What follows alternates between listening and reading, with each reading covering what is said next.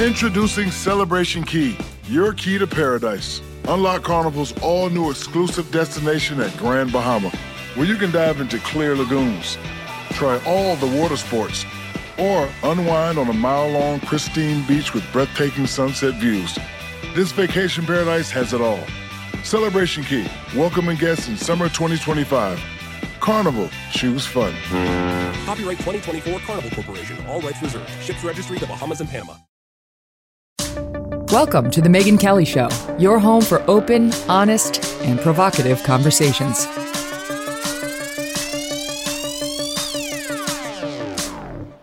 Hey everyone, I'm Megyn Kelly. Welcome to The Megyn Kelly Show. We begin today with air travel and automation annoyance.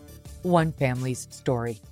Perhaps you decided to travel this summer after two summers of COVID restrictions that made it seem more trouble than it was worth. Our family's right there with you. With our kids now 8, 11, and 12, this summer seemed like the perfect time to take them on their first big trip overseas. After comparing airfares and schedules, we decided to fly Air France to Italy. And despite all sorts of airline troubles in the news, from a pilot shortage to high gas prices to a passenger surge, we got to Florence with virtually no problems. Had a great time. Kids got some culture, amazing food, educational sites, and we got to experience the joy of the Italian people, towns, and seaside. So far, that in a thousand. Then came the trip home. I will spare you the details of Air France's disorganization, lack of communication, long delays, and so on. The good news is we landed safely at JFK and we're grateful for our safe return. By the way, the Air France airport and airplane staff were all lovely. Then we went to baggage claim. For the first time, we had traveled with five bags. Normally, we do three one for me, one for Doug, and one for the kids. But they're getting older, and so we got them each their own little roller bag so they could pack their own things and be responsible for their own stuff. Seemed like a good idea at the time. Thus, we checked five bags. At JFK that Saturday evening, we waited at the baggage carousel. You know that feeling when the bags finally start pouring out of the feeder down onto the conveyor belt, anticipation, trepidation, some pressure to get a good spot on the receiving line, testing your reflexes in order to ensure that you can get in and get out when your treasure rolls by. We waited patiently as time and our bags, we hoped, would pass. And bit by bit, our discouragement swelled. We waited and we waited. And can I tell you, not a single one of our five bags appeared. Not one. I mean, you have to hand it to Air France. It's not like they failed on one tiny kid's roller. All five bags, nary a trace. We obsequiously approached the baggage claim agent.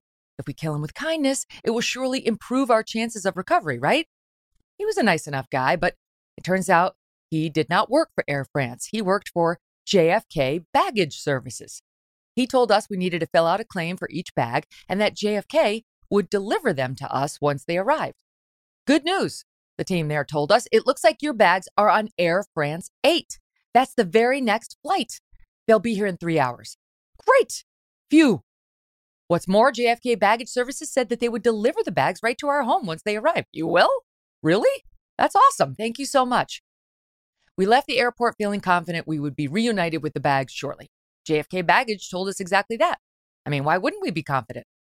All in all, a great trip and a safe ride home. And we knew our bags would be home shortly. Woke up the next morning, and like a kid looking for the first winter snow, I anxiously peered out the window. Sure, I would see our five old banged up friends sitting at our front door, no worse for the wear. Not one, as it turned out, not even one bag was out there. So much for Air France 8. I tried calling the JFK baggage services, got the number they had given me, ready with my claim and my baggage numbers, and no one picked up. Got voicemail. Left one with all the relevant details. No one called me back. A couple of hours later, left another voicemail, and then another, and then another. And then I stopped leaving voicemails and just kept calling, hoping a human would eventually pick up. And calling and calling. Guess how many times I called? 83 times. After nearly 100 calls, someone finally picked up and had absolutely no idea where our bags were. There was no record of them in the system at all. Only Air France knew You're going to have to call them. Click. Okay. Air France. How exactly does one call Air France lost baggage services? We Googled it and found there is no calling them. There is only their online baggage search tool. Okay, we'll do that.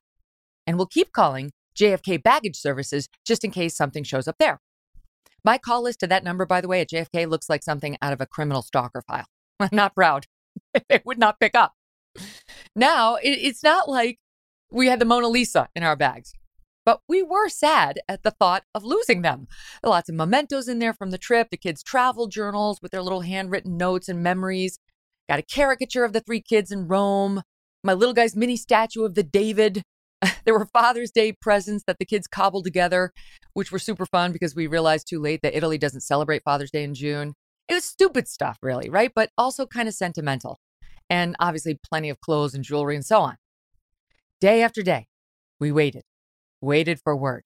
I called the JFK baggage services relentlessly, only to get the answering machine each time, and waited and waited for word on our Air France claim. Our travel agent friend tried to contact Air France for us too, with absolutely zero luck. no one could break through their fortress of non humans. On the bright side, one bag did arrive at JFK. Hooray! On the dark side, the JFK folks still had zero record of our other bags and had no idea where they might be. Finally, I did something I've only done one other time in the 14 plus years I have been on Twitter. I tweet shamed a company.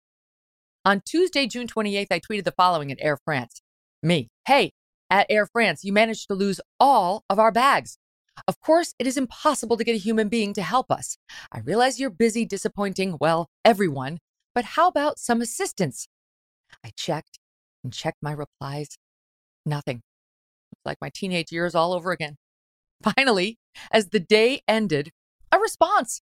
Someone from Air France, a guy named Guillaume. He told me how sorry Air France was to read my tweet, and then an offer to help. Can you please send us a DM with as much information as possible and include your reference number and full contact details. We will do our best to solve this. Signed, Guillaume. Nice. Now we're getting somewhere. The personal touch. Just Guillaume, just Guillaume and me. Like we're on a first name basis now. But wait, how could I DM Guillaume without his last name? Hmm, that's a problem. Oh, wait, he wants me to DM Air France. Well, that's not as good. Well, maybe he checks their Twitter account. And maybe he's promising to personally follow up somehow. Now that Guillaume and I are first name basis friends, I do feel better.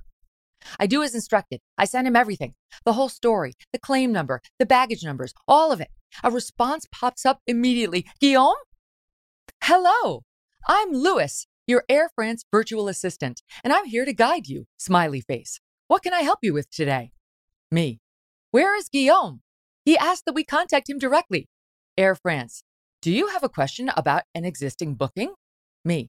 Did you read our earlier DM? Air France.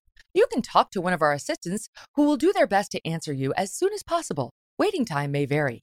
For an immediate and personalized answer, you can also chat with me, Louis, Air France virtual assistant. Chat with, and then the message ends. Chat with whom? What's my other option? There's no knowing because it's blank. Just chat with dot dot dot. Me. How can we reach Guillaume? Air France. Okay, let me pass you over to one of our agents who will get back to you as soon as possible. I'm thinking, okay, maybe maybe we're getting somewhere. It's not exactly Guillaume, but they are passing me on to one of our agents. That's something, right? One of our agents is something. More from Air France. They write, please note that due to a large number of requests, we are unable to respond to you within a satisfactory time frame. I mean, on some level, you have to respect their honesty. We are unable to respond to you within a satisfactory time frame. Not like we might be unable, you know, we, we hope we're able, just we can't do it. A point for candor, though, it does also look a little bit like a typo, so I can't be sure. Anyway, back to the good news. I have a new and promising relationship with, quote, one of our agents who will be getting back to me as soon as possible, albeit not within a satisfactory time frame. I'll take it. Wait, more comes in from Air France. If you wish to modify, cancel your trip, or request a refund, you can do so on our website in the My Bookings section. Me. Wait, what? Air France. For all other questions related to COVID 19, click here. Me, COVID? What? Air France, for any other subject, please renew your request here. And then absolutely nothing follows. No link, just more blank space. nothing. Me, what happened to one of our agents? Where is he or she or they or they? I'll take any one of them. Shockingly, no one contacted us. Back onto public Twitter I go. Me. Guillaume of Air France sent me this message below to make it look like they were helping. I DM'd him and got their terrible AI, which just keeps asking me if I want to make a reservation. Um, no, I want my four lost bags. Incompetent. Where is a human to help us? I'm starting to get annoyed by this point in the process. Back onto DM as well, restating the back and forth that we had had with fake news Guillaume and fake human Lewis. An Air France reply pops up. Surely, this is, quote, one of our agents.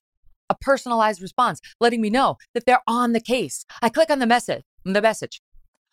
All of our assistants are very busy at the moment. If you want to keep waiting, we'll keep your spot in the queue. Do you still need assistance? Please note, if you do not respond to this message within 24 hours, we will end the conversation. What? It turns out one of our agents is rude. I do still need assistance. I am responding to the messages. What do you mean you'll end the conversation? Like, this conversation is not working for me? Where are our bags? Where is a human? Guillaume? Louis? Anyone? Me. We want to speak to a human being within the next 24 hours. Air France, you got it. Our assistants are working hard to get back to you as soon as possible. We'll keep your spot in the queue. Our spot in the queue? What queue? The queue is aligned to nowhere. back to public Twitter I go, where I tweet about fake news Guillaume, terrible AI Lewis, and the incompetent Air France. Guess what? That finally earned a real response. Only my public shaming of them got me anywhere which is deeply problematic since most people do not have this ability. Air France on public Twitter. Hello, at Megyn Kelly. Artificial intelligence is only used to start the conversation and respond to the most common requests. A human agent takes over after a few hours to provide more complex answers. Be assured we are doing everything possible to solve your baggage delay. Okay.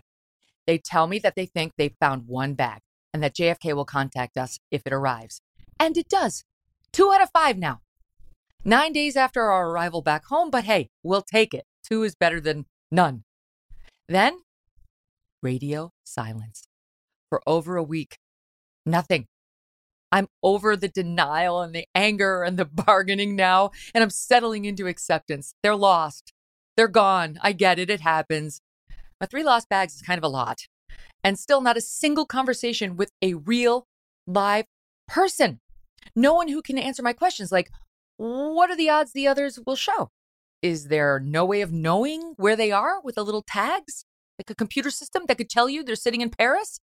What's the reimbursement policy, etc., etc., etc.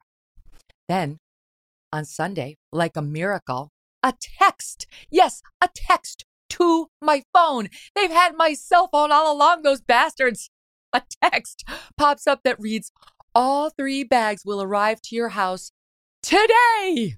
It's Christmas in July. Our clothes, our kids' journals, our memories, everything, three bags. Later that day, sure enough, a delivery. And guess what was there? Two bags. it's not over. It's never going to be over. What if I try texting back on my phone? Okay, sure. Right. Yeah, right. I return to my only option Twitter DMs. There I go again. When I get there, a message is already waiting for me. What's this? Could they possibly be on top of the two out of three bag situation? Air France. We can see that the rest of the bags have been delivered. And then, are you satisfied with our social media service? Me. Are you fucking kidding me? what I actually wrote was, no, we are still missing one bag. A quick response from Air France. And what is it? Hello, I'm Lewis, your Air France virtual assistant, and I'm here to guide you, smiley face. What can I help you with today? Me, OMG. your no promise three bags were coming. Only two arrived. Air France. Do you have a question about an existing booking? Lewis! Lewis! I write back, no, no. I want a human to respond. Air France. Hello, Megyn. Could you please advise the tag number of the bag which was not delivered? We await your reply. Me. Yes, they use my name. That's progress. That's real progress. Their comment is situation appropriate. A human might be here. We're back on track. I provide the tag number. Maybe they will now tell me where the last bag is or something. A message pops up. Here it is. My answers. Air France. Hello, I'm Lewis, your Air France virtual assistant, and I'm here to guide you, smiley face. What can I help you with today? Me. Please see all of my earlier correspondence. Air France.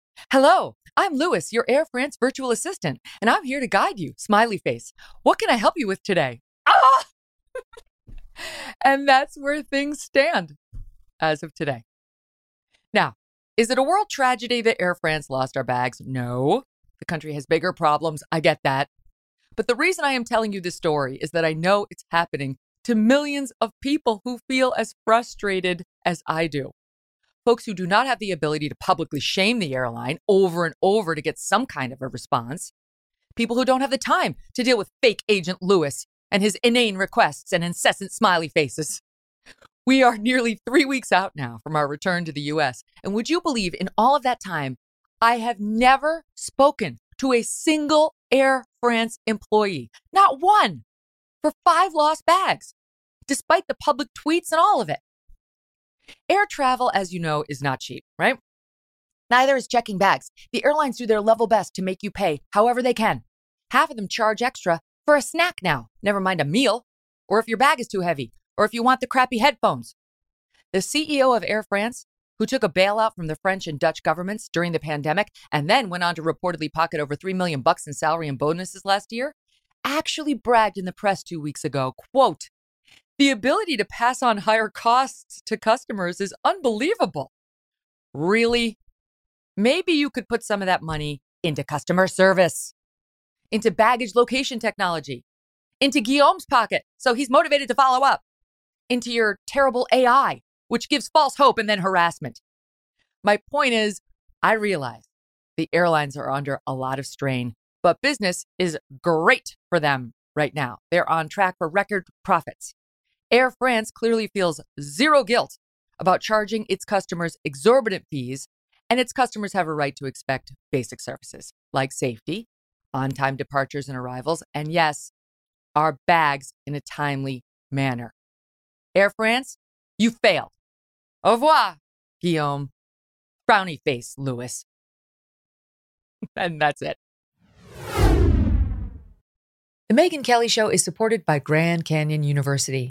Founded in 1949, GCU is a private Christian university that's dedicated to delivering an affordable and transformative higher education. Their vibrant campus is located in beautiful Phoenix, Arizona, and according to niche.com, ranked a top 25 best campus in the USA. As of June 2023, GCU offers 330 academic programs with over 270 of them online, allowing you the freedom to earn your degree on your time from wherever you are. At GCU, your degree, whether it's a bachelor's, master's, or doctorate, integrates the free market system and a welcoming Christian worldview. Learn more about GCU's programs, competitive tuition rates, and scholarship offers from your university counselor. They're part of the supportive graduation team that takes a personalized approach to helping you achieve your academic goals, walking alongside you every step of the way. Find your purpose at Grand Canyon University. Private, Christian, affordable. For more info or to enroll, visit gcu.edu. Joining me now, the hosts of the Fifth Column podcast, oh, Matt Welch. Lord, gosh, editor at large. Hello, Megyn, and I am sorry this is happening to you. Dear Lord, That's, God, that's Matt. that was the, that's Matt that's like the Welsh length of a. Ken Burns documentary and like all the sadness of the Bataan Death March. That is really terrifying. I just want to get more dating tips from Guillaume. I think it's Wow. a lesson for all of us. I think it might have been treat- Robert treat a lady. Guillaume who played Benson. I'm not sure who died four years ago. It could be that. Good lord. Wait a minute. It's Matt Welch, it's Michael Moynihan, and it's Kmele Foster right there. Okay, the guys who host the Fifth Column podcast and our friends. I'm sorry, but like only in taking the time to outline it in the detail in which it happened brings home the pain that I know so Yes. many of us go through when this kind of stuff happens. Yeah. Yeah, no, it's it's totally it's totally fair, and and I share your pain. I actually had a very similar situation uh, going to Rome, but I lost our bags at the beginning of the trip, um, and Oh. only ended up recovering them because I insisted on going back to the airport for consecutive days in a row to search Oh. for the bag myself, and found it next on the fourth and final day in Rome. So I did not have that option because I believe they were lost in Paris. We we flew out of Naples. We had a uh, like a layover at Charles de Gaulle Airport in, in Paris, and then we flew to JFK. So I'm pretty sure that's where they lost them in in Paris. But I have no idea since I have never spoken to a human. Megyn, I want to just show my Irish appreciation for somebody named Kelly who has the same level of rage that all Irish people have. It produces 83 phone calls, which is illegal in most places. That is, you know, you're a little off, but that's I'm fine. not well. I I'm do the not same thing. I do it all the time. And the people around me, from my daughter to everybody else, is like, could you please stop? And I'm like, no, no, no. This is how you get things done because they're not Yes. going to pay attention. to me. There's so many things that were surprising about that story. Number one, that you have a travel agent friend. I didn't know that they still existed. Um, and the- I love the He's old. fact that uh, we're not going to get back you- to you in a satisfactory manner. Is like they're they already know it's so bad that it Right. cannot possibly be satisfactory to you and No. then you you still don't so let me be clear you still don't have the final bag is this correct, correct. I am I am still down a bag and have no idea when, if at all, Um, it will come. unbelievable. Here's my tip. I'm going to give you a tip on this. Uh, De- um, air france is a delta partner. Call delta and and book with delta because they have a dedicated number for those who have status which you know Oh. you got to have. And they you get a person on the phone every time. You're Megyn Kelly. Come on you have status. You have to. You have some but you know what? That's that's like what's interesting about the story and great about the story. Like I had no status. I got they couldn't have given a shit that I was a public figure or not, and that's fine. That's that's actually good because that's what gave me the window into how they Mm. treat everybody and how wrong it is. You know, like normally if this were like a small deal, I would have just pawned it off on Abby, my assistant, and made her do it. Like that's why I employ her. Poor Abby. So the- Jeez. Oh, that she lives for this stuff. Are you kidding? She's so much more efficient than I am. But like this one was mine. It had happened to me. I'm like, I need to handle it. I'm the one who filled out the baggage claims and all that stuff. I'm like, it's just easier if I stay on it. And and it was kind of like it was good in the same way it was good that I got sued as a result of a a fender bender in law school because it gave me the you know perspective of what it's like to be on the receiving end of the lawsuit. It is good to get into the mud every once in a while on these awful customer service things and not just pawn it off on my assistant, so that I can better understand how fucking annoying all the automation is, how terrible the airlines are, and why all these people are are having babies with Elon Musk they can just fly private. yeah. And by the way, I think, I think his name is Louis and not Lewis. Uh, and Louis is obviously right. somebody in Sri Lanka or Pakistan. It's like there's no French people involved in this. 100%. Even when uh, I when I finally got through to JFK baggage claim, I believe I was speaking to a woman in India. I do not believe that that the course. woman was Yeah. actually at JFK baggage claim. She could, of course, In- couldn't answer anything. I'm like, yeah, I'm like, I talked to the guy, and I chose not to say the guy's name on the air because I don't want to publicly humiliate the JFK baggage guy who was very sweet. But I'm like, he told me the bags would be there. Three hours later, they're on Air France Eight. She was like, he's new. He's new. You just made it up. panicked. um, we have uh, the, in the fifth column a, um, uh, s- a phrase that emanates from Kmele Mm. um, due to his status uh, Yes. issues um, called a never fly coach, which is his approach to NFC. Life. Yes. uh, Yes. NFC, NFC. t-shirts and everything. Um, but uh, from this summer's air travel nightmare, which I've been a participant in as well, um, I think I'm going to start a pending that just never fly. Yeah. Have, and right now it's, it's actually literally the case. I took a bunch of airplanes the other week, and my ear hemorrhaged. Yeah, Um, so that's that good. that wasn't. Like I literally well, who's it? fly, Steve but- Madden? Yeah. Steve, wait, not Steve Madden. He's the shoe guy. John Joe- Madden. the, the John football. John Madden. Dead. He football hated flying, and he would only take Yeah. the bus. Uh, Yeah. God, God may he wait. But uh, uh, uh, the it's it is so awful right now. The the stories coming out of Heathrow right now are just like it's like the evacuation of Vietnam in 1975 at the U.S. Embassy. It sounds just absolutely. At least they got people out. exactly. They're just marooned there. It's like the Tom Hanks movie right but they now. couldn't bring their bags though. So- It's still don't awful. So have- th- here are some stats for you. Uh, in June, there were 3,000 cancellations. Over the July 4th holiday, Um, airlines canceled 1,200 flights on Friday, another 1,200 on Saturday, 325 on Sunday and Monday, July 4th, respectively. Um, now, don't worry because Pete Buttigieg is on the case. He told Fox News Sunday that the Department of Transportation has launched about 10 investigations into consumer complaints about airlines not giving the refunds after the canceled flights. There's a pilot shortage because a bunch of them aged out and then over the pandemic weren't used and retired and they didn't backfill them. So I realize the airlines are dealing with a lot, but when you got the CEO of Air France bragging on how easy it is to pass on their increased cost to the customers like me, and then you can't get a human, screw him. I don't have any sympathy for him. You know, it's like you agreed to run the business, run it.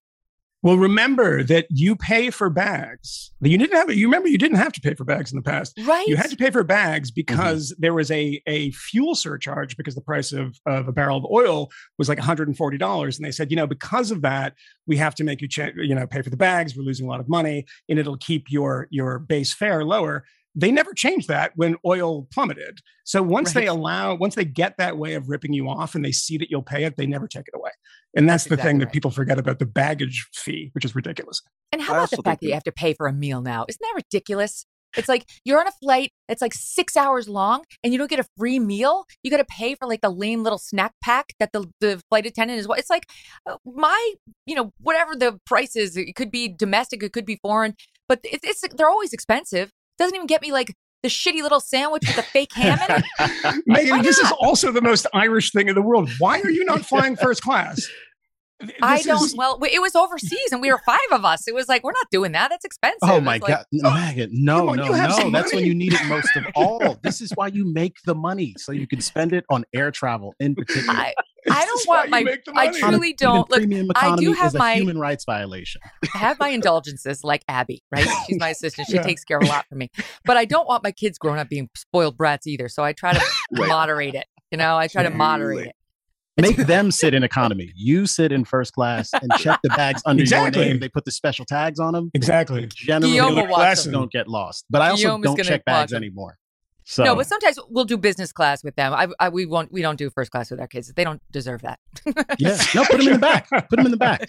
yeah, but, the, but you can still go. Put them yeah. in steerage. Yeah. That's right. Yeah. We're still a little young to, to really separate. Although, can I tell you something on on Air France? That was another thing you're not allowed to separate like when you have from your little guy like my my little guy's he wants me to tell you he's almost nine he's not just eight he's almost nine. Okay. Turns nine on the 23rd of this month. Um, but like you can't even like like i couldn't sit across the aisle from him. I had to be right i'm like literally he's right across the aisle. If something happens i'll just grab him.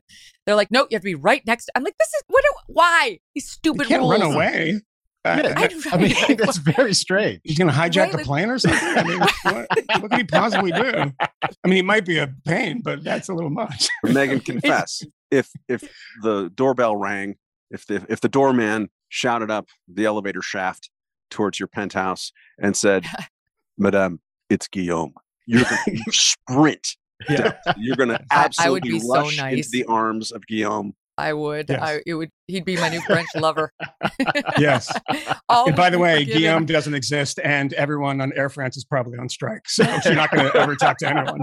you know, Doug was laughing with me because wouldn't you know the very first bag that we got, and you know we were waiting forever for the others, but the very first one we got was Doug's bag, which you guys can probably relate to, was absolutely the last bag we needed.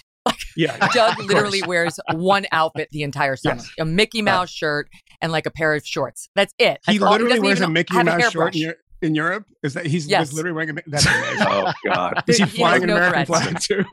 he's just not. He's not a thread kind of guy. He just has. You know, oh he's, man. He's beautiful, but he doesn't have a huge sense of style. And uh, yeah. I've just chosen to live with that. But I'm just my point is, why couldn't it have been my bag? Why, why did it have to be Doug's bag? Bet you Guillaume dresses nice. oh, yeah. in Megyn's clothes. Dapper. Now. Yeah. yeah. Gonna come back covered exactly. in brie with a bunch of wine stains on it. well, look, here's my promise to, to America. If you have a problem with Air France or anybody else, and if you want to tweet at me and see if I can help you publicly shame your airline to try to get some results, I will use my Twitter power for good. I understand wow. what you're going through, and I am here wow. for you. That's a good business idea. Wow. Yeah. I'm just Chart check mark capes. Wow. That's great. Yeah. I'm going to do that. right, I'm so going to rent it out. Wow. Actually, news happening today um, beyond my bags, and um, we're going to get to that next as uh, as we discuss Dr. Jill Biden and and her compliment to the Latinx community, calling them just as unique as a breakfast taco. That happened, and it's next. The Megyn Kelly Show is supported by Grand Canyon University. Founded in 1949, GCU is a private Christian university that's dedicated to delivering an affordable and transformative higher education. Their vibrant campus is located in beautiful Phoenix, Arizona, and according to niche.com, ranked a top 25 best campus in the USA. As of June 2023, GCU offers 330 academic programs with over 270 of them online, allowing you the freedom to earn your degree on your time from wherever you are.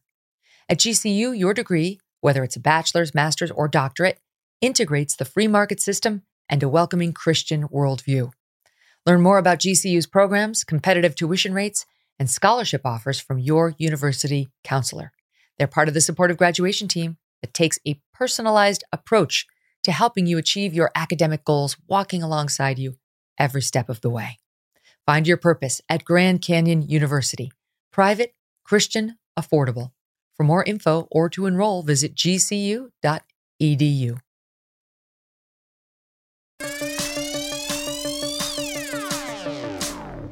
So, Dr. Jill Biden was apparently sent to the southern border to shore up Joe Biden's poll numbers there, which have been sinking like a stone with the Hispanic population. So they send in Dr. Jill thinking she will be more popular than Joe.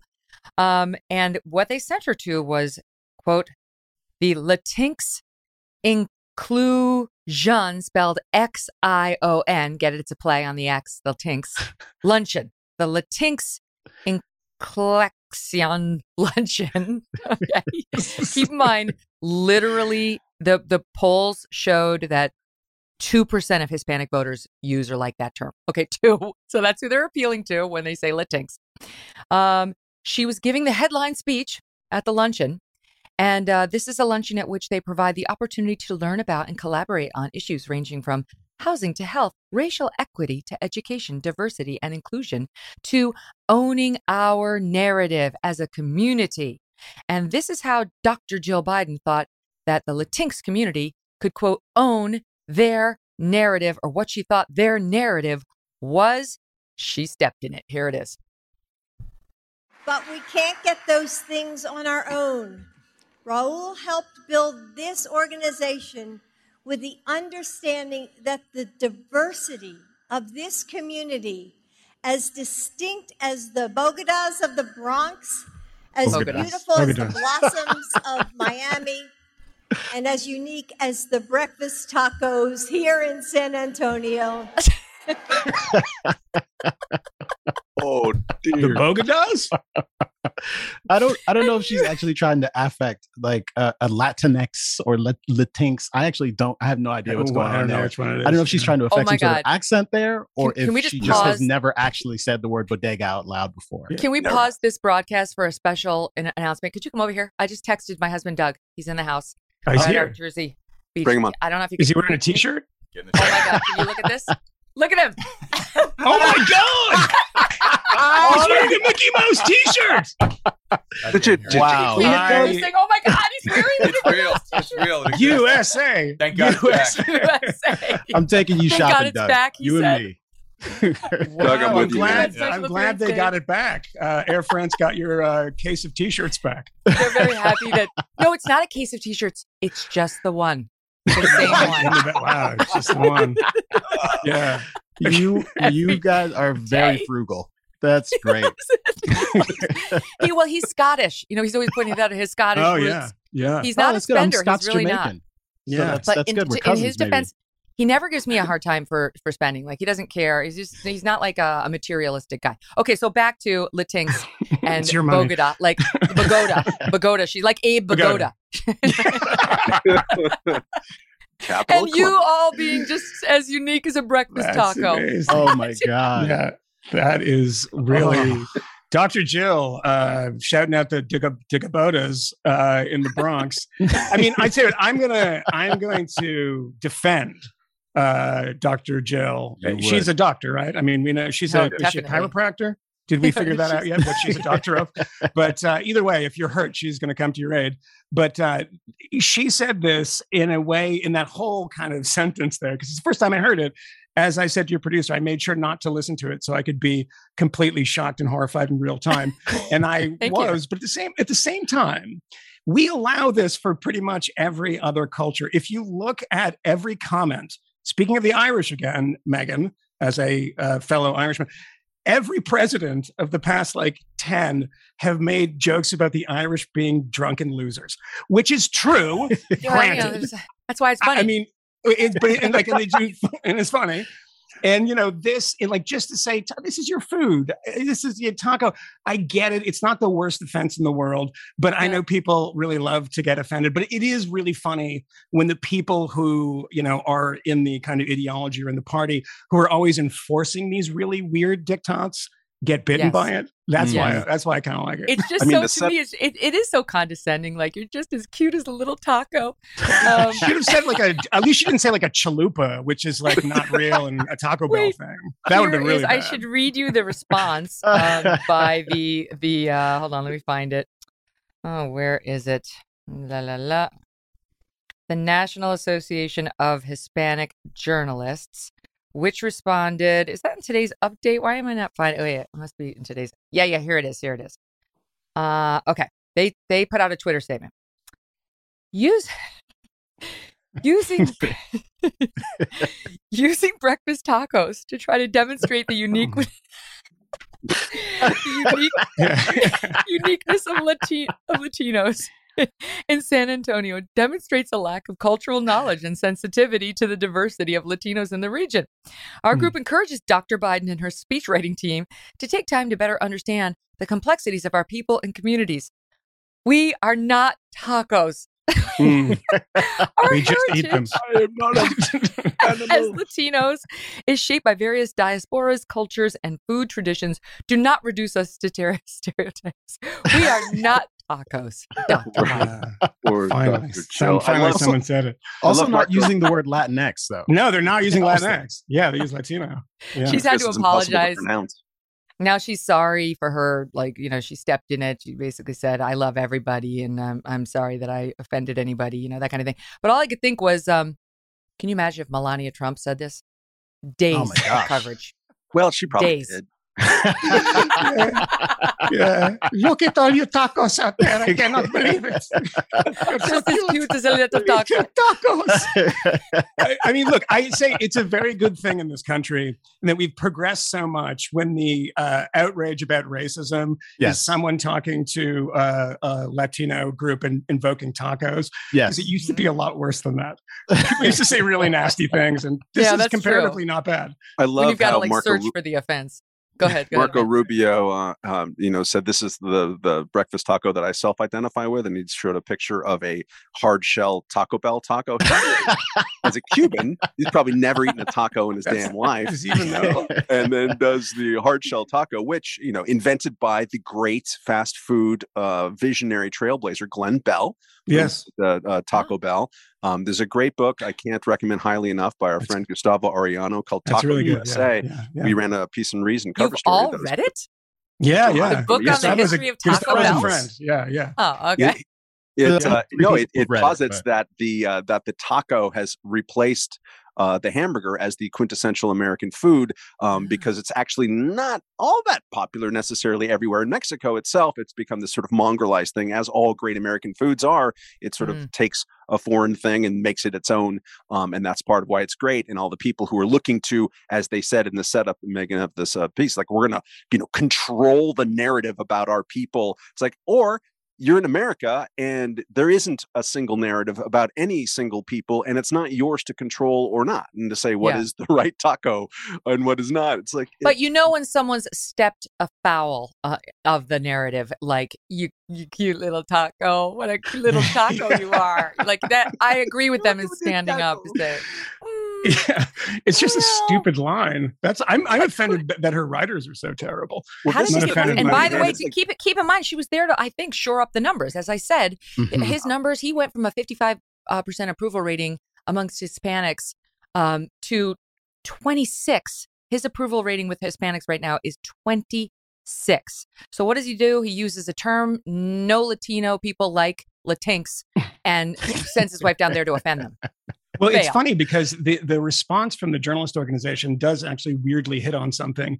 The reason his numbers are plummeting and the reason Democratic numbers, uh, Democrats' numbers are plummeting amongst Hispanics is because they actually do think of Hispanics or Latinx or Latinx or however you pronounce it as an undifferentiated mass. And so when the Mhm. journalists respond and say, well, you know, there's a whole, you know, bunch of different Hispanic cultures, it's like, well, yeah, I mean, you're getting wrong at the, you're getting mad at the wrong thing. But the fact that, you know, Cubans and Nicaraguans and Venezuelans who are all quite conservative, you know, Mexicans, Hondurans, they're all very different. They, there's no commonalities between them except for language. And when you treat mm-hmm. them like that, when you treat them as an undifferentiated mass, as a voter bloc, you start losing them because they don't give a shit about Latinx or Latinx and this nonsense. Mm-hmm. They care about sort of normal bread and butter issues that Americans care about, which is why his numbers are plummeting with everybody. That's right. Okay, now speaking of those numbers, let me give these to you for your reaction. That We talked about it yesterday, but there were more bad poll numbers today. The New York Times Siena College poll showed 64% of Democrats, okay, of Democrats do not want Biden to run. Again, they want a different nominee. If you're under 30 and you're a Democrat, 94% want someone else. Virtually Wow. every young Democrat in America wants a different Democrat to be on the ticket next time around. Um, the approval rating is at a record low. I think it's record 33% approve. That's in- incredible. I mean, that is just basement dregs kind of stuff. Um, more than two thirds of independents disapprove, nearly half of them strongly. So uh, he's going down. That's what this is telling us. He's going down in flames. They have to sub out their nominee if they want to maintain the White House second term. Uh, by the way, white voters, he tried to make inroads with them, try to get back some of those sort of white, uh, no college degree Democrats who went Trump. How's he doing? 20% of them approve of the job he's doing. 20%. And according to that New York Times poll, his base is black voters with whom he has a 62% approval rating, but still more black voters prefer he leave and to sub out somebody, sub in somebody new than to see him run again. So even his base doesn't want him on the ticket next time around. It's a dumpster fire and it's a five alarm dumpster fire that they have to do something about or they're going he's going to lose. They're going to lose the House, possibly the Senate and the White House come 2024 unless something massive happens. And think about it. He's unable to do what Bill Clinton did in 1994, um, which is, or even Barack Obama to a very mild degree did in 2010, which is pivot. Dude's too old to pivot, right? And he pivots, he falls off a bike. It doesn't. It doesn't really. Type of doesn't pivoting. really work. he doesn't have a, another like political gear to go towards right now. Um, so it, it's over, and he's like him loudly insisting that he's going to run over and over again. As I think there was a progressive caucus just today said, uh, you know, we encourage uh, the the creation of other options. The only, I, I mean, he's got a, a story that he could tell Democrats, which is, I beat Trump. I did the job you liked me to do, which is to win. and we Mhm. vanquished you know Mhm. the wicked witch um uh and uh and he could step aside but the problem is he steps aside and we get word salad vice president Oh, to come Oh my on God, please and talk about the things that we Can we believe just in play- things that are real Can we please just play play the anything. soundbite? This Doesn't is matter. this is the saving grace. Here she comes. Don't worry, fear not. People who are worried about his mental acumen, you got a great second comer right behind him. Here she is in all her glory on Friday, talking about abortion. I do believe that we hmm. should have rightly believed, but we certainly believe that certain issues are just settled. Certain issues are just settled. Clearly, we're not. No, that's right. And that's why I do believe that we are living, sadly, in um, real unsettled times. Wow. I believe. Amazing. I It's believe. lyrical. I believe. I believe the children are our future. Yeah, In- in let them lead the way. In fairness, you get word salad from both of them. It doesn't matter who you who you a actually wheel out there. Um, it's her nodding though Kmele like Yeah. like like it's she's stumbled Yeah. on profundity But with- she's saying the word Right. believe 75 But with times. respect to the polling, though, uh, like it does sound like Biden is still beating Trump in the polls. Yeah. So He is. They're 44 one saving grace might be that he matches up with Trump again and manages to to Yes. Mr. Magoo his way through that campaign as well. Um, but I I don't know how likely that is. Yeah, I, I, I would don't say that. Matt. Yeah, Matt's point I think is uh, a good one about the pivot and the you know just total inability to pivot. And people kind of didn't appreciate this about Trump, and I used to see this all the time when I would go to Trump rallies and cover them, is that a man who understood the room so brilliantly and so quickly and knew when a line worked, and he would start Hmm. repeating it in that actual arena, and then it would become a line that he repeated throughout a campaign or throughout his presidency. Biden is just kind of glassy eyed and doesn't know what is going on and can't can't actually pivot and stuff. And the incredible thing about the numbers of black voters at 64%, which is wild. I mean, that's, you know, I mean, you usually expect 90%. The number of uh, the his approval rating with a generic Democrat approval rating is 70%. Black voters are below that, which is kind of a, a, a unique thing. And I can't remember a time it has happened. And then, of course, they, he does have to win over like non-college ed- educated whites, which was the domain of the Democratic Party. And that is That's one right. of the great flips in American politics over the past 50 years is Mhm. that it's become the domain of Republicans. And he's doing nothing to to get those people in. And you know, he, he's just he doesn't have the phrase. He doesn't have build the Yeah. wall or any. All he has is MAGA, what, super MAGA, super MAGA. Super MAGA. Well, yeah. that that and, That and sounds pretty end great. quote end quote repeat previous line, which is uh, that, that resonates with a certain demographic, I'm sure. repeat line. Repeat, Repeat line. line. Wait, um, to the point one of you guys just made about um, a progressive caucus now pushing for a different nominee next time around. There's this group, uh, rootsaction.org. That's a left wing group that worked in 2020 to persuade pers- progressives to support Joe Biden. And now it's preparing to turn on him, according to Politico. Um, they're going to spend six figures on a hashtag don't run Joe campaign. Jeez. Yes, prepared a statement uh, that they shared with Politico that reads Unfortunately, President Biden has been neither bold nor inspiring, and his prospects for winning re election appear to be bleak. With so much at stake, making him the Democratic Party standard bearer in 2024 would be a tragic mistake. So he doesn't have to, I mean, the Republicans would love to see him run again. He's going to have to worry about things like this when it comes I mean, to getting back on the ticket. The tragic mistake would be that if he tried to run with these numbers and then listen to these people and decided to become more left wing. I mean, that's not what the American people want. If you look at other polling numbers, and also when you're in the grips of of uh, you know a recession and like runaway inflation, spending more money from the government is going to make all of that worse. One doesn't need to be an economist to figure this out. This is kind of basic 101 economics. So if the argument is you need to be more like AOC, well, I mean, you see, you saw the White House. Um, uh, I can't remember who this, the spokesman of the White House is saying. You know, the the pro-choice people. You know, they got very upset about this of saying, you know, they're they're doing this wrong, and the, everyone freaked out. And like, well, you know, they're saying that because Roe v. Wade, that decision is people are kind of in the middle about a lot of it. And to, if you were just to do the activist version of that, it, you don't make any friends. And Right. you know, going to the kind of net roots or whatever these people, that's what they used to be called. Um, that that is not a recipe for success for Democrats. Well, he, and, and that New York Times poll yesterday showed that literally abortion is the most important issue for 1% of One voters. yeah. One percent. Now that's not to say it's not an important issue for more than one percent, but like what's Mhm. going to drive people at the polls in November on the midterms and beyond? It's the economy. That's what they all it. say. It's the economy. It's the economy. It's the economy. And he just gets up there and tries to. I mean, like his press secretary's out there saying. We've got the strongest economy. uh, Did she say that we've ever had? We've got a stronger economy than we've had. Like, well, like when? Like, is that the relevant metric? I, you know, Hmm. they're gaslighting. That's that's really their only tool. All right, stand by. There's so much more. I want to talk to you about Elon trying to pull the plug on his Twitter deal and whether or not that's going to work, and a dust up he seems to be having with Trump. Uh, so much more to get to with Matt, Michael, and Kmele right after this.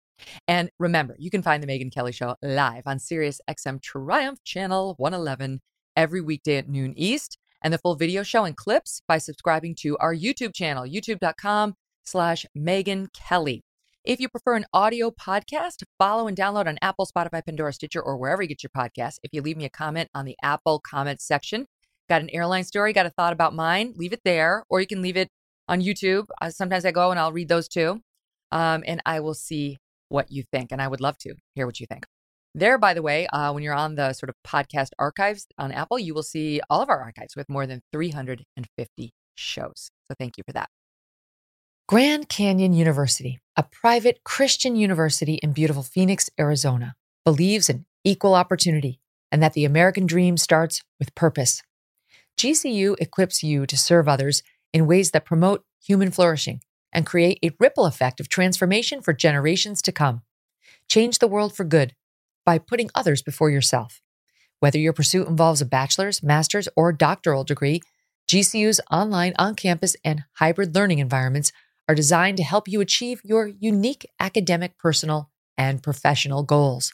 With over 330 academic programs as of September, GCU meets you where you are and provides a path to help you fulfill your dreams. The pursuit to serve others is yours. Let it flourish. Find your purpose at Grand Canyon University. Private, Christian, affordable. Visit gcu.edu.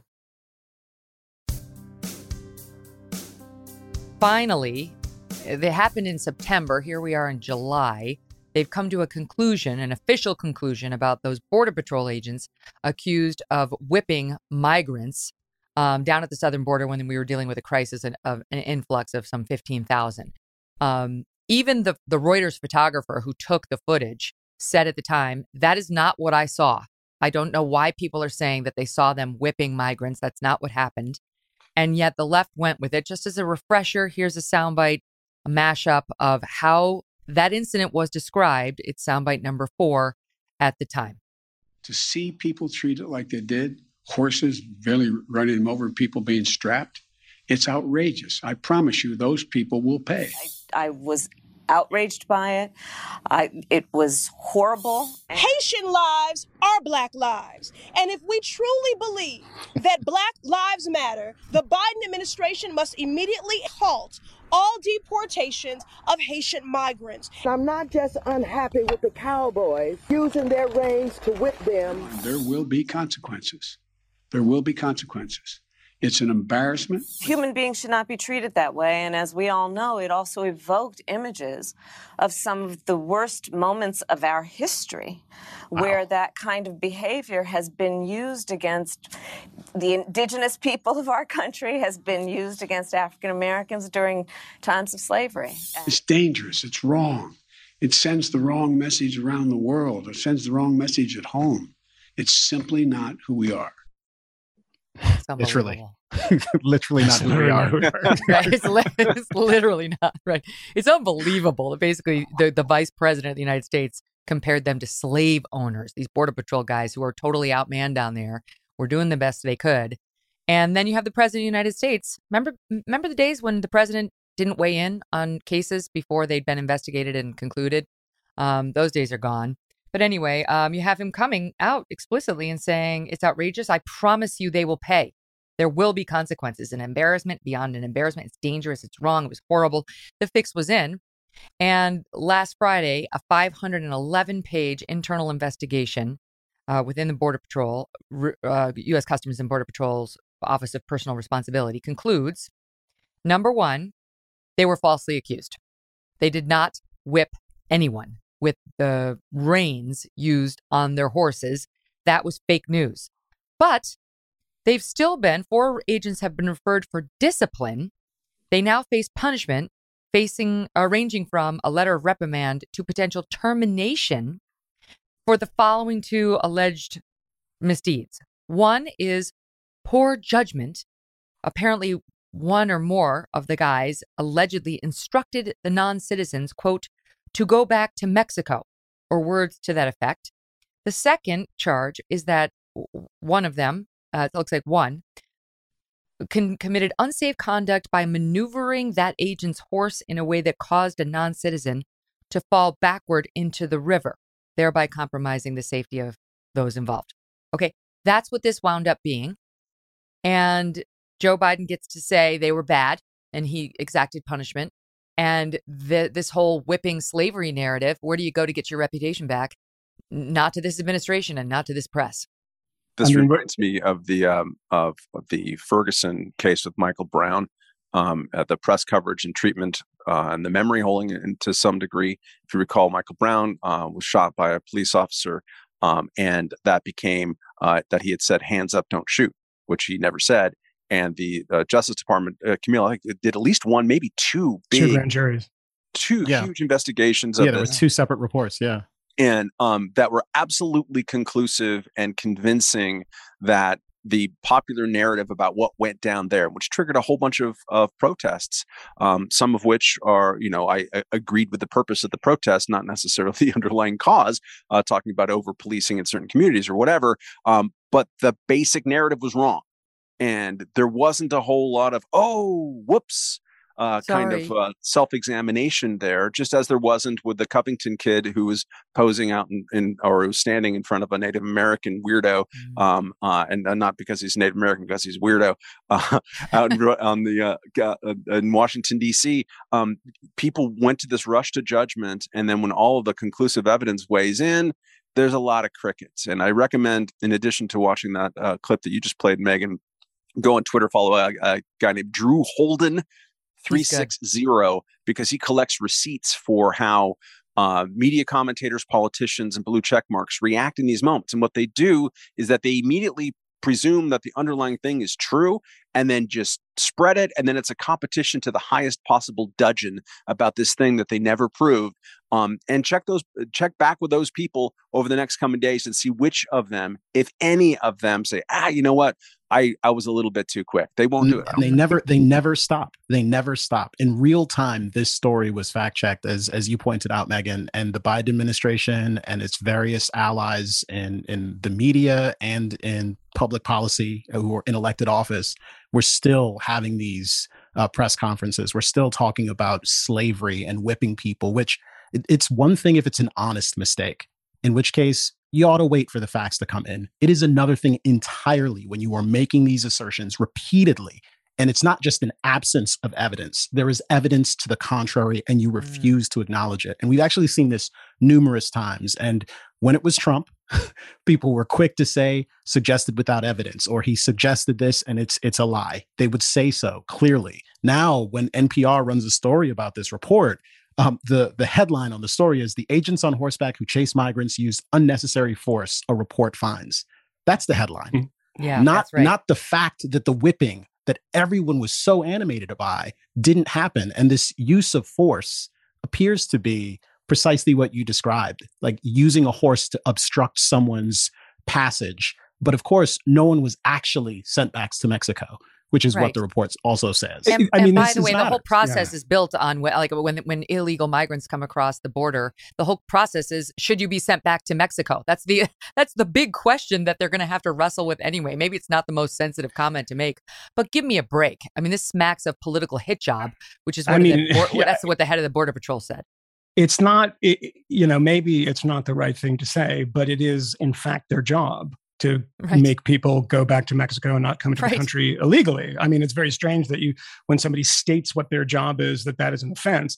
But you know, as you pointed out, and I'm glad you did, Megyn because nobody is pointing this out, is that as you said, the fix is in. I mean, when the president of the United States says this uh, demands an investigation, and they will be punished that is not an investigation. you are saying what is happening at the mm-hmm. beginning. That is not an investigation. When I talk about government wasting money, how long does it take and how many people does it take and what are the resources to produce a 511 page report that was precipitated by bad media coverage, which, as you point out, Reuters said at the time, we were here. This is not what happened. And then you have someone like the half witted uh, vice president saying that this evokes times of slavery. Well, Madam Vice President, what is the major difference between times of slavery and this, beyond the fact that nobody was whipped? Well, these are people desperate to get into the country. Black people are trying to get into America versus people who were brought here against their will as chattel slaves.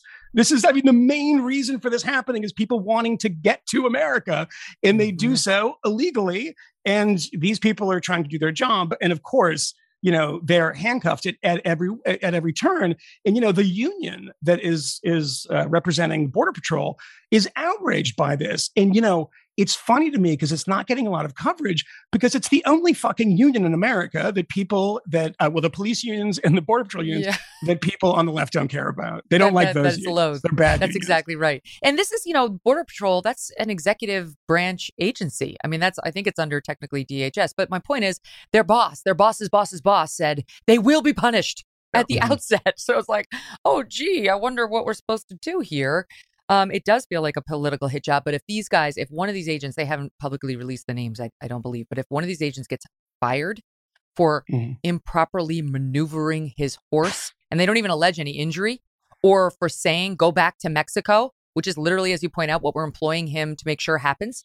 Um, there's going to be, there actually will be national outrage, at, le- at least on the right in the middle. There will be. That's that's deeply wrong, and this, of course, comes in the context of um, record record numbers coming across the southern border. Um, 2021 was already a record at 1.73 million um, coming across uh, the, the southern border or trying. And um, we set another record in May and are, and are on track to continue doing so. We don't have June's numbers for some reason yet. They're, in, uh, in May, it was 239,000 plus arrests along the Mexican border, which is an increase from April, which was already a record. And now they're on pace to exceed 2 million detentions. That's the word between or during fiscal 2022. 2 million. Okay, up from the record 1.73 million last year. It's cra- like this is these guys are un- outmanned trying to do a really difficult job and this is what we do. We publicly attack them, humiliate them, rush to judgment against them, and then even when the evidence doesn't pan out instead of saying we're sorry, we try to find one bullshit comment or mismaneuvering of one's horse that we can hang the whole case on. And I can recall from this thing happened on a weekend. I uh, record the Reason podcast on 11 o'clock on Monday morning. And so I referenced it at the time. I didn't say whipping, just said disturbing images, right? Because they were kind of disturbing to look at. It's actually a, a great news photograph, by the way. It's just like an action photograph, uh, uh, credits to the photographer. Um, but um, uh, by that afternoon, by the time we released it, it was already like, oh, okay, enough doubt has crept in to this. So Mhm. it was in the first 24 hours that we had enough to know that you can't say X or that there's no evidence for X. Um, and that didn't stop anybody. Um, from the top, from the media, from the politicians, from from uh, so on, we have this culture of where there isn't a built-in sanction for saying or spreading something that isn't true, including the most vile of all possible accusations that someone is acting in a violently racist way and abusing their power. That is an accusation that is so freely available to people. And there isn't a lot of pushback, uh, legal or societal or cultural, Right. journalistic, against people who do it. And it's a and it's a real problem that we face right now. That's such a good point. It's like you got Jill Biden out there apologizing for saying you're as unique as a breakfast taco. Mhm. But where's Joe Biden apologizing for, you know, this is this is this will be punished. This is terrible. It's an embarrassment. It's outrageous. And the vice president saying it's just like slavery. Like, where's it? Why aren't they apologizing? You, you know, just this just this week, I think there was a story in um, the Washington Post about this account of a ten year old girl who had reportedly been raped and told in Ohio that she could not have an abortion and was going to be forced to have this child. And this Washington Post story is a fact check, and it is all about how this story, which could only be sourced to one party, and had only been reported in one paper and then was kind of regurgitated by everyone else ended up being something that the president references during uh, some official Mhm. remarks um, about Roe versus Wade. And it is interesting that the the conclusion of this fact check is something along the lines of um, with news reports around the globe and now presidential im- presidential uh, support.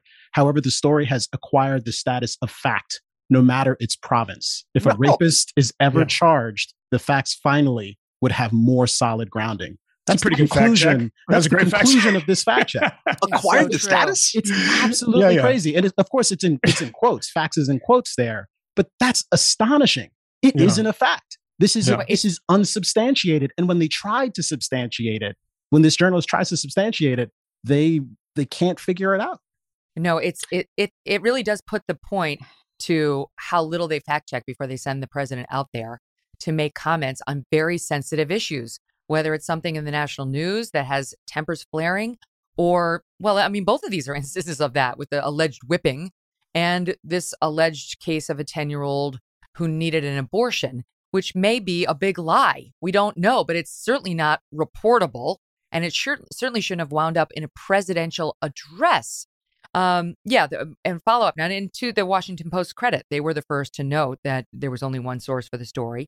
Then Mhm. Jesse Watters had somebody on. Um, it was a top law. It was the uh, Attorney General of Ohio, um, and asked him, "Has there been any report? Because it, it was Ohio in which the ten-year-old allegedly lived and couldn't get an abortion, who then had to allegedly cross state lines to Indiana, and he and again, if this is if a ten year old is pregnant, they're alleging this is a rape victim, uh, Mhm. and he said, "Has there been any sort of reporting about this?" And the AG said, "We have regular contact with prosecutors and local police and sheriffs. There's not a whisper anywhere about any of this. Now, it doesn't that doesn't mean it didn't happen. Sometimes the caregivers to a 10 year old, I don't know, might not go to the law enforcement. I'd love to know why not. There's a duty to report in most circumstances. Um, but all, all the more reason to check it out. Like your spidey senses should be going up, certainly as a reporter, never mind as a politician who doesn't want to get too far out. And th- nobody did because it fits the narrative.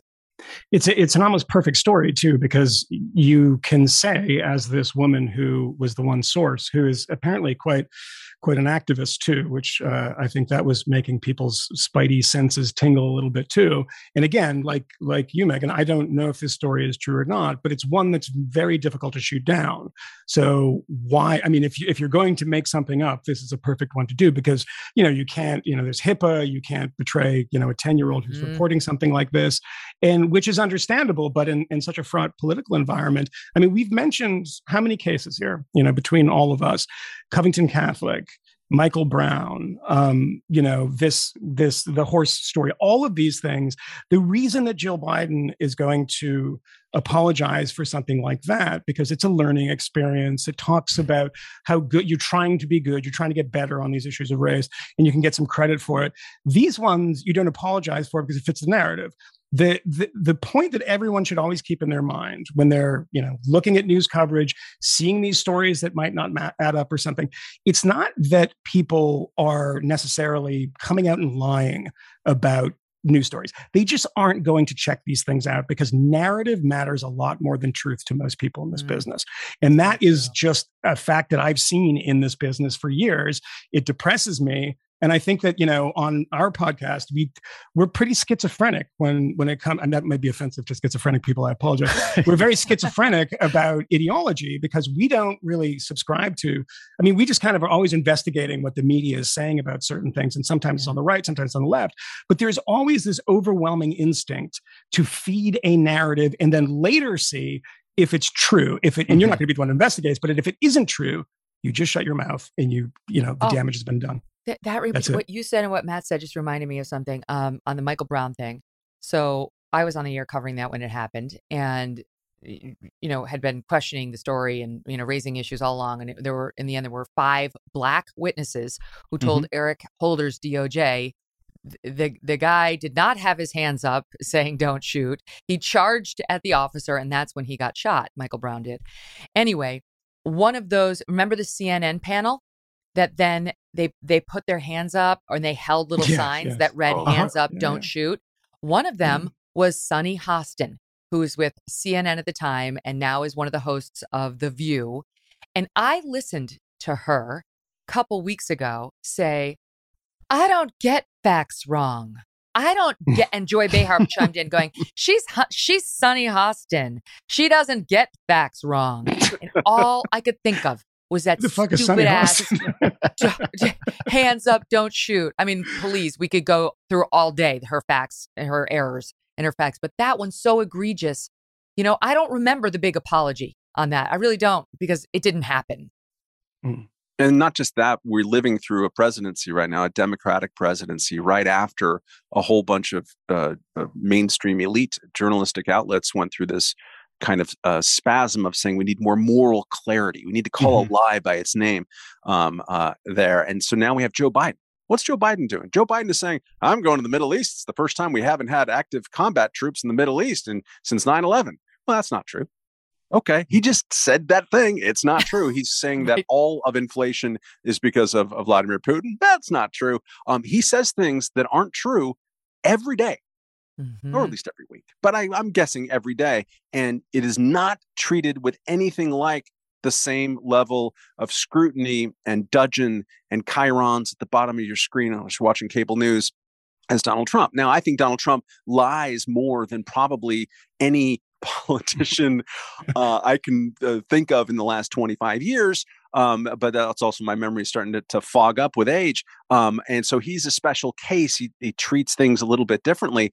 But uh, as we had frequently said during the, the Trump administration, like, um, okay, we're glad the people are really on high alert to call out uh, Donald Trump's lies. We hope that they're accurate when they do that, and they're very frequently not. They're so ready to believe every single thing is a lie um, that their reporting standards uh, stumble. But the most important thing that we wished for, knowing that it would never happen, Yeah. is that that same level of scrutiny would survive Yeah. the change of team in the White House, and Not it so has much. not. Yeah. And Well, you know, and the, the next I two said it- years are going to be interesting. The next two years will be interesting because they're turning on him. They don't want him anymore.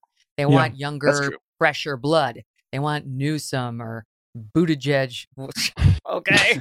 Um, so it'll be that the, this will be interesting, especially with CNN saying that it's going to go back to you know straight news now. It's going to take its foot off the partisan me- pedal. Will they to cover their asses and to get rid of this guy they they've turned on, try to act like they're now truly you know objective reporters? Well, it's an it's an interesting thing, and a quick point to what Matt was saying. I mean, I made this prediction while Donald Trump was still in office. It was a pretty obvious one. I'm not Nostradamus or Rasputin here. The f- phrase that you saw in every news story was "without evidence." Donald Trump said, "comma Mhm. without evidence," right. and that was like this is our moral clarity, as Matt was talking about. Is that what we discovered very quickly, and anyone who was paying attention knew this, is that the moral clarity was political clarity. Nobody who said that this was actually a thing that we had to do in the service of truth can actually defend it now and say that we uh, believe in this supreme truth. The only thing that they were doing was making a political point, but they were, you know, couching it in this language of we care about truth because all of that language is gone. And with, I mean, I don't expect, even when they want somebody else, they will not do it with Biden. They will do it in a slightly, you know, more kind of subtle or underhanded way to kind of push him mm-hmm. aside. But all of that stuff, democracy dies in darkness, et cetera, et cetera. Tr- Trump to them was so uniquely, and I think that he was a uniquely dishonest person. But at the same time, to be a politician is to be a uniquely dishonest person. It's kind of mm-hmm. comes with the territory. And as a journalist, one should be checking that stuff. So they made such a kind of show of it in saying every in the like we never saw this before. The chyrons on CNN, that lower thirds there would always say Yep. Donald Trump says this lie, this without evidence. And as Matt points out, uh, Biden does this all the time, and it's just yeah. disappeared. Remember when they used Nobody to pull the cares. pressers? They, the CNN just in the middle of Donald Trump's pressers used to just say, "We're done. We're, we're cutting right. away." It- the, the Mhm. president of the United States This is just too full of lies. It's like, why don't you either just fact check him at the end of it, or like Mhm. just shut up? Like either way, not putting the president on while he's having oppressive oppressor on COVID is not for you to do. Like one thing when he's a candidate running against 10 other candidates. Now he's the sitting US president and you're not going to let us hear from him. I thought that was really wrong. Well, it shows you Um, what journalists think of the American people.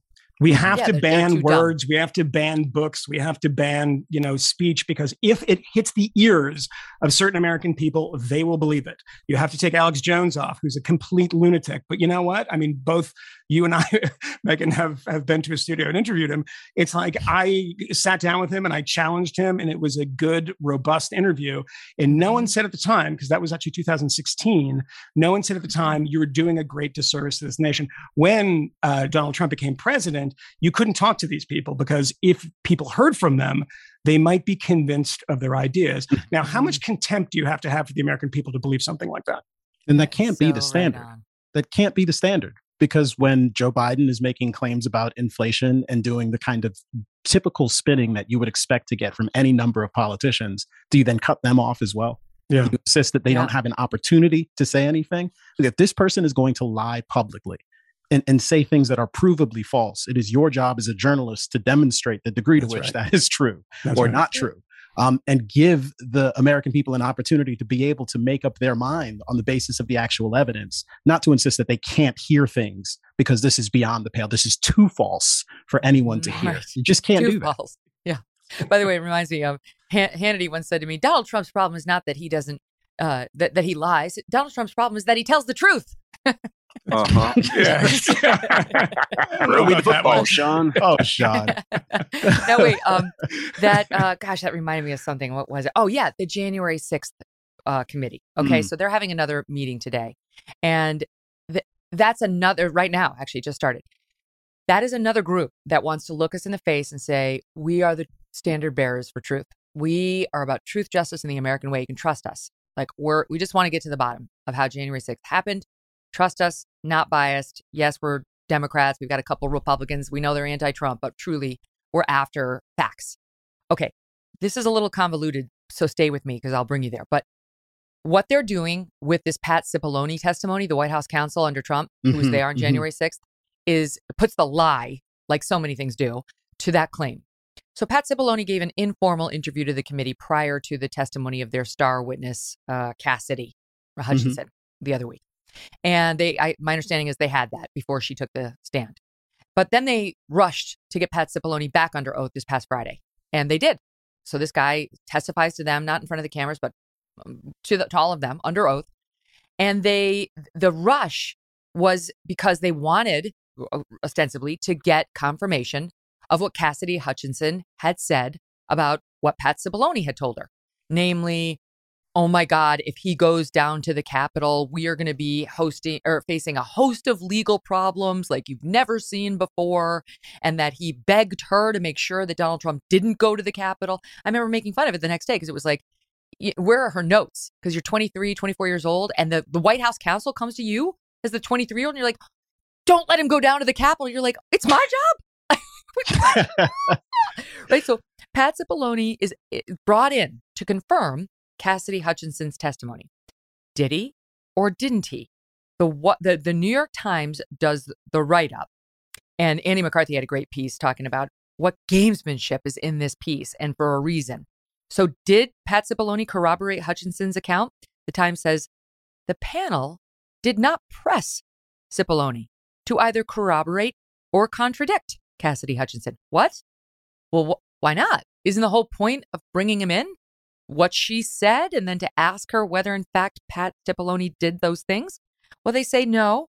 They focused mainly on Mr. Cipollone's views on the events of January 6th and did not ask about his views of other witnesses' accounts. Okay, so I get it. So you could just say to Pat, Did you say if he goes down to the Capitol, we're going to be facing more legal charges than we've ever seen before? Did you ask Cassidy Hutchinson not to let that happen? Like you could do it that way, as opposed to saying, She said this, true or false? Okay, uh, so I, I can I can give him that so far, but then you find out that the the the um, committee had reportedly been told in advance that if he were to be asked whether he could corroborate what she said, i.e., that we would get charged with every crime imaginable if they went to the U.S. Capitol, he told them in advance he would not confirm that particular statement. All right. So basically, they had a heads up, according to the, these reports, that he wasn't going to go there and he was getting ready to disagree with her. So rather than ask him the specifics that would have shown a divergence in their views, they just stuck to what happened on January 6th. What did you do? What did you say? And th- they didn't go there. Right. This is how they cover their asses. And then they come out. uh, Here's another piece of it, a little bit more color, an excerpt from the Times report. Two people familiar with Mr. Cipollone's actions that day, Cipollone, say he did not recall making that comment to Cassidy Hutchinson. Those people said the committee was made aware before the interview that Mr. Cipollone would not confirm that conversation were he to be asked. He was not asked about that specific statement on Friday, according to the people with the questions. This group is so biased. They didn't ask him because they knew he would contradict her. And they wanted Zoe Lofgren to be able to go on CNN and say he didn't contradict anybody. Nothing he said, he did not contradict Cassidy Hutchinson. It's a lie. They're they're biased. They're they're these are people should not be treated as objective fact finders. And I'd really you can watch this for entertainment and pull and call whatever you may find mildly interesting, but you must remember none of it's been cross-examined. None of it's been challenged. This is not an adversarial proceeding, and the fix is in there too with the so-called finders of fact. It's it's a very difficult situation because I think the investigating January 6th is important and worthwhile. I think that President Trump's behavior around the election, um, his his uh, narrative about a stolen election, um, is fraudulent and awful. It is one of the most despicable things that an outgoing president has done um, it, in, in my lifetime and perhaps before that. Uh, and then the January 6th committee, in terms of the way that it's conducting this investigation, is simply not covering themselves in glory. And so many of these things seem like obvious cell phones. Um, I, I know, Megyn, you know a little bit about how these things work.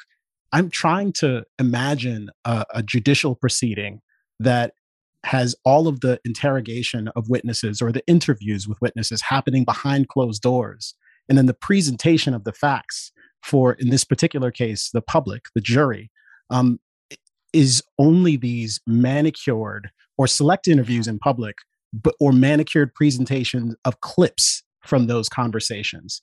It is really a, a, a, rather bizarre and obviously theatrical exercise and it can't be construed with an, an actual presentation of the evidence, an actual, as you mentioned, adversarial process wherein someone gets to interrogate what's being said here.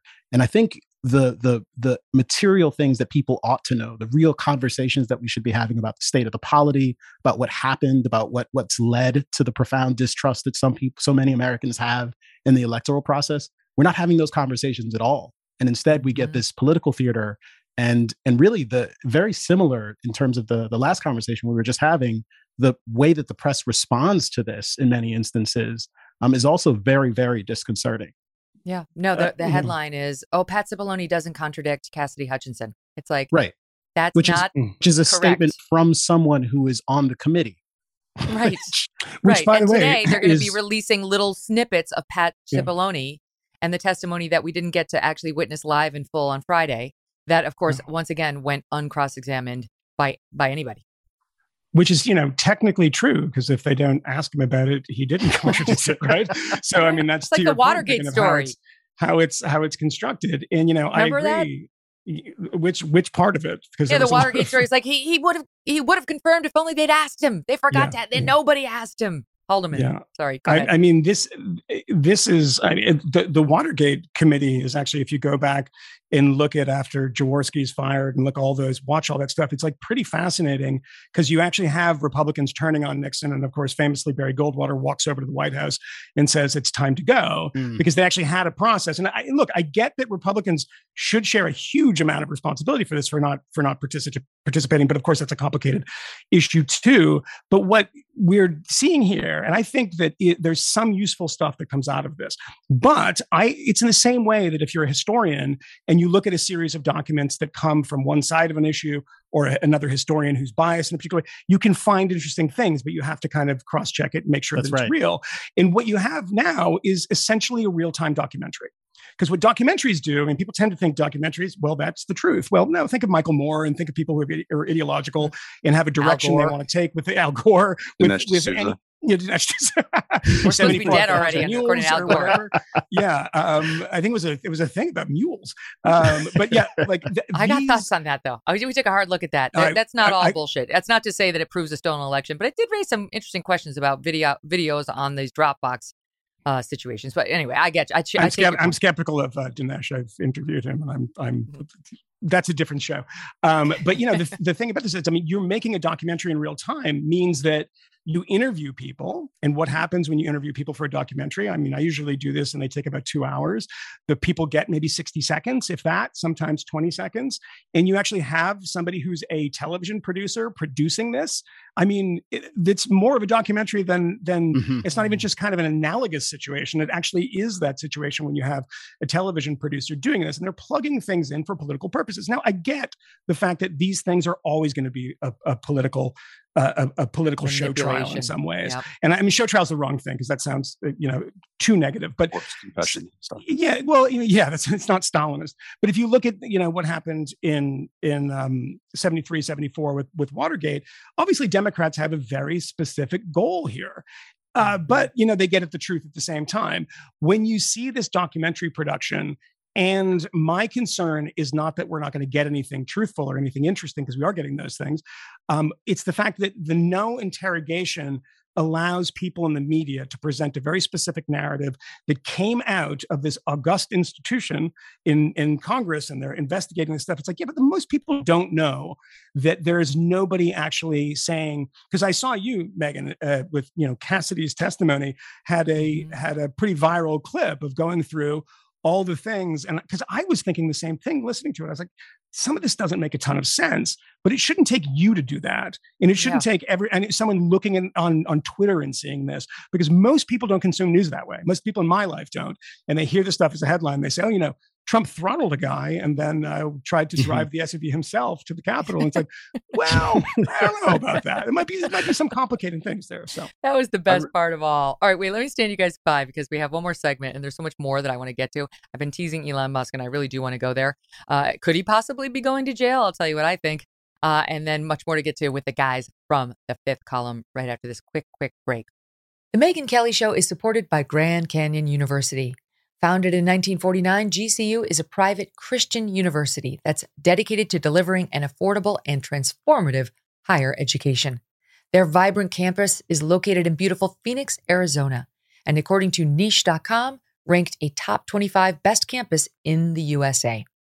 As of June 2023, GCU offers 330 academic programs with over 270 of them online, allowing you the freedom to earn your degree on your time from wherever you are.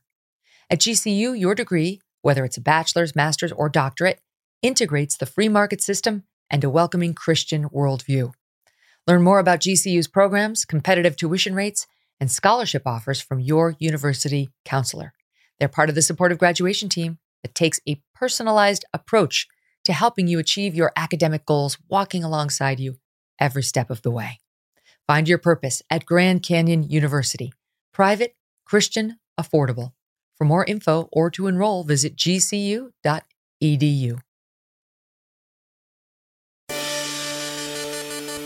So Elon Musk is now not buying Twitter, though mm, it could still change. It could all be like the attempt to renegotiate a better price on the deal because the stock market and Twitter stock has fallen precipitously since he agreed, since he made his offer and they accepted it. Um, he says it's because they failed to provide accurate information about the number of bots on Twitter. See, I too, I am upset about the bots at Air France, and he is ups- upset about the bots. Case closed. Right. Case Yeah. closed. Monaco, uh, Lewis. Anyway, um, so he Twitter's board has said it's going to sue him. They've already lawyered up. They want this deal to close at the original fifty four point twenty per share sale price. Uh, I think their share right now is at yesterday it closed at 32 bucks and 65 cents. So it's like way down. My God, that's more than $20 down. That hurts. So you can see why he wants to get out of it. He says it's because of the bots, but really the only issue is legally, will that hold up? Twitter says he made them a promise of quote specific performance, which in the law means you you promised not not just that you'd pay us the billion dollar fee if this falls apart. You promised that if you pulled this deal for a bullshit reason, we could take you to court and make you actually buy us. Specific performance. You you we we can make you buy us. Um, and the only way you can just get out of it for that billion dollar penalty is if financing falls through. So one wonders whether Elon Musk is furiously calling all of his financiers, being like, "Oh, it doesn't look so good, right? You're probably thinking about pulling the deal," which wouldn't be proper. But anyway, um, so they're about to go into a massive lawsuit, and that is what led uh, CNBC's David Faber to say the following. Then the question is, well, okay, you're forcing Mr. Musk to buy the company. Does he actually agree to do it? There's this argument that being said lately that, well, maybe he won't comply with that. Right. Well, then we'd have a situation where do? they, they can put him in jail. That's not going to happen. That I'm I'm not. Uh, I did some M and A when I was a litigator, but he's not going to jail. They're they're they're going to settle this one way or the other, and it could still wind up with Elon buying Twitter, but at a lower price. It's not going to be fifty four. I don't see him in any world buying this for fifty four dollars a share. But what do you guys make of it? I mean, at this point, I wonder if he even wants Twitter at all at any price.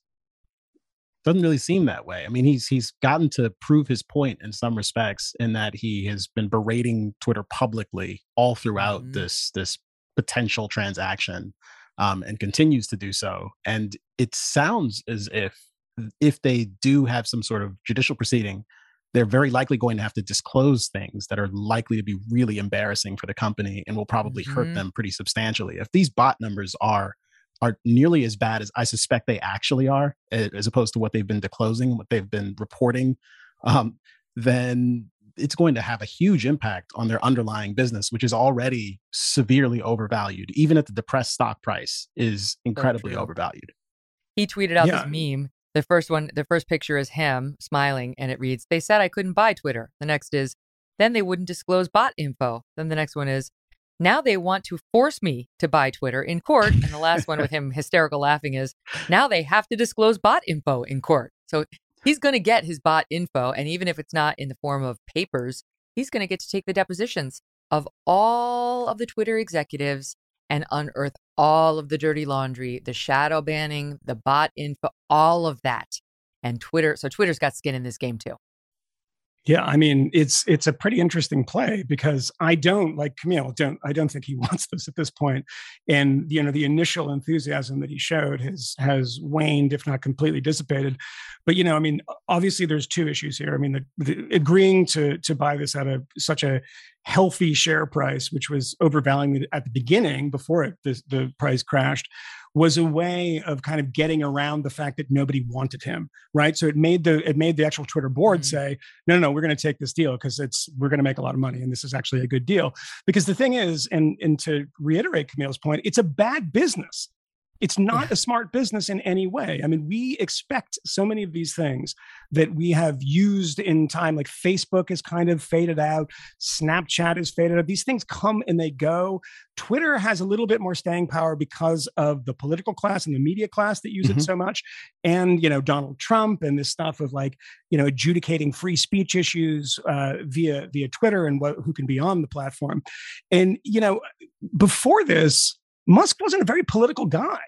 And now you see him like endorsing DeSantis and you see mm-hmm. him saying about Trump, who had a pretty funny quote. He's like, you know, another bullshit artist, which, uh, mm-hmm. which is like, you know, it takes one to know one. And they, and that thing is like, Musk's response is like, yeah, you know, um, I, I don't hate him like I don't have anything against Donald Trump, which is not something that most people in positions like like uh, like Elon Musk are ever willing to say, even to say mm-hmm. something that's even partially sympathetic to Donald Trump. So it's kind of been an interesting time because however it ends, and there's no way of knowing this, it has recast Elon Musk in all of these people who I know, and I was at a dinner party probably a month ago in which somebody erupted in their hatred of Elon Musk, and there was a chorus of people that agreed, and I was kind of sheepishly at the end of the table going, "Don't make me do this, don't." And of course I did it, and I just like put my knives down, and I was like, "Look, you morons!" And and that was the thing because we we actually had a had a listener send us a great email about why Elon Musk is a great liberal hero.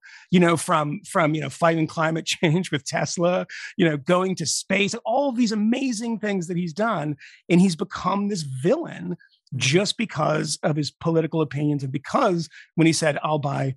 Twitter, I will allow like almost unfettered free speech. And, you know, he proved his point. So if he has all the money in the world, either way, I think he's a winner at the end of this.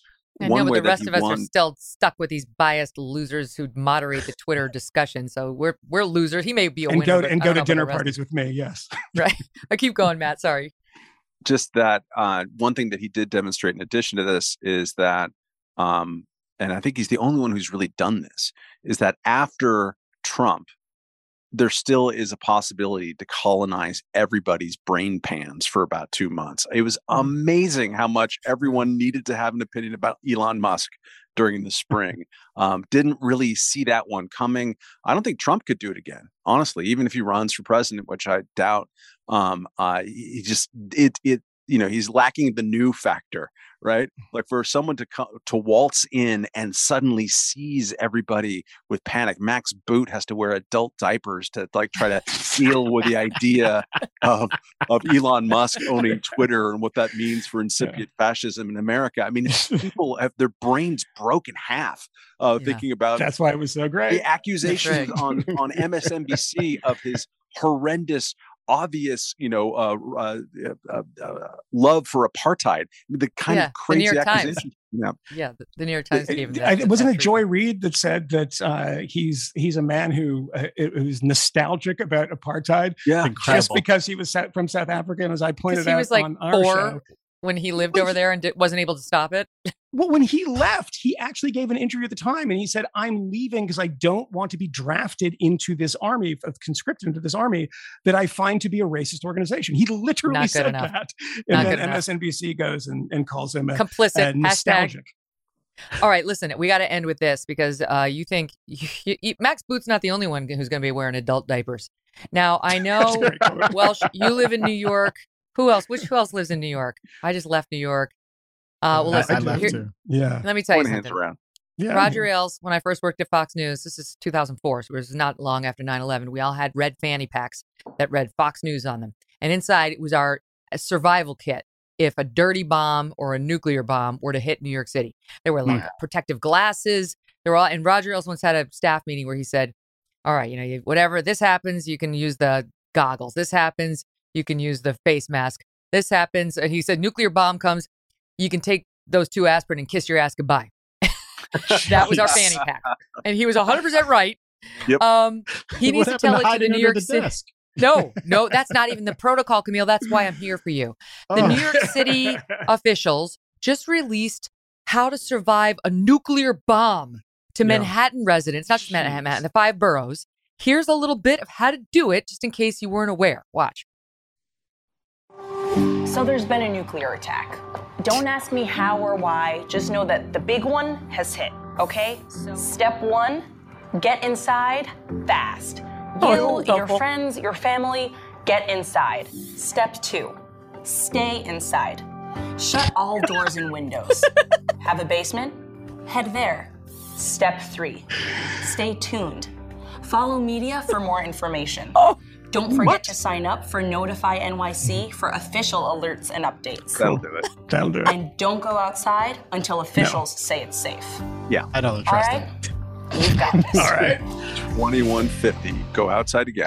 Got That's amazing. No Probably cost him, run. probably cost him I a hear. half a million dollars to say stay inside. Repeatedly. Don't ask me what happened because I don't know, but just get inside. I By the way. I live in New York. I'm more worried about going to the fucking bodega than I am a Russian nuclear attack. Tell Oh, me uh, how to survive Bogota? getting Bogota. milk on or the dobega or whatever it's called. Pagoda. I can't Pagoda- the pagoda. It's I got to don't go want to to the hear pagoda. another word from another official in the city of New York ever again about Oh, how they don't have enough money. We just, you know, we're we're we've cut down to the bone. We can only spend five hundred thousand dollars on absolutely useless. I mean, on the Yeah. bright side, maybe they're focusing on this instead of COVID now. Uh, the, a city official went point. on Yeah. uh, Yeah, yeah. 10 10 wins. And the the question was, why? What are you doing? What are you, what's happening? Like, I realize tensions are rising with Russia and, you know, saber rat- rattling from Putin like months ago. But what's this about? And she said, um, well, the likelihood is extremely low, but it's very important. And we do a lot of preparedness events. Um, and we, we really think it's important that this uh, that this is an event pe- the people of New York uh, feel prepared for because this is the one they feel the least prepared for. That's because it's a nuclear bomb. Yeah, There's it's also no debatable. preparing I, I mean. I think alien invasion, rogue asteroid impact, these are other possibilities. You know, it's it's out there, but we should at least be talking about that. I'm, not I'm sorry, prepared for that. Are you Can prepared I that? can I point out that they didn't prepare me? They just told me to go inside. No shit. the bomb went off. What are you thinking? I was fucking stay in the street taking pictures? No, I'm gonna go inside. Do you have a basement? No, I live in a four floor walk up. What am I supposed to do then? You actually made me more paranoid. Get into a basement, there's no. I don't have the key to that. Yes. Lord, waste of money and time. I hate all of you. Good God. That's so true. There's no basement anywhere. Who has a basement? Like it's the, not the wealthy. The It's. Westchester wasn't bombed. Then I they, mean, then God, they the say you're, you're supposed to go to the middle of the room. You go to the middle of the room, Michael. Good luck. Don't say I never did Oh anything my for you. God. You guys are the greatest. So great having you on. Thank you again. Thanks, Megyn. Thank you, Melanie. Megyn. All right. And don't forget, go find them on Substack and wherever you get your podcast. They're well, well worth a listen. So, what will Elon Musk wind up doing? We're going to ask one of his close pals, David Sacks, who's back with us tomorrow. Don't miss the show. We'll see you then. Thanks for listening to The Megyn Kelly Show. No BS, no agenda, and no fear.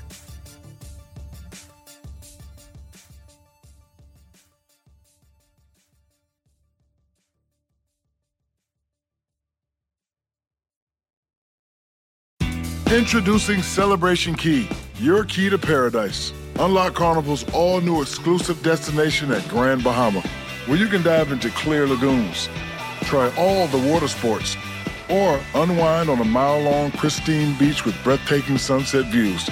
This vacation paradise has it all. Celebration Key, welcoming guests in summer 2025. Carnival, choose fun. Copyright 2024 Carnival Corporation. All rights reserved. Ships registry: the Bahamas and Panama.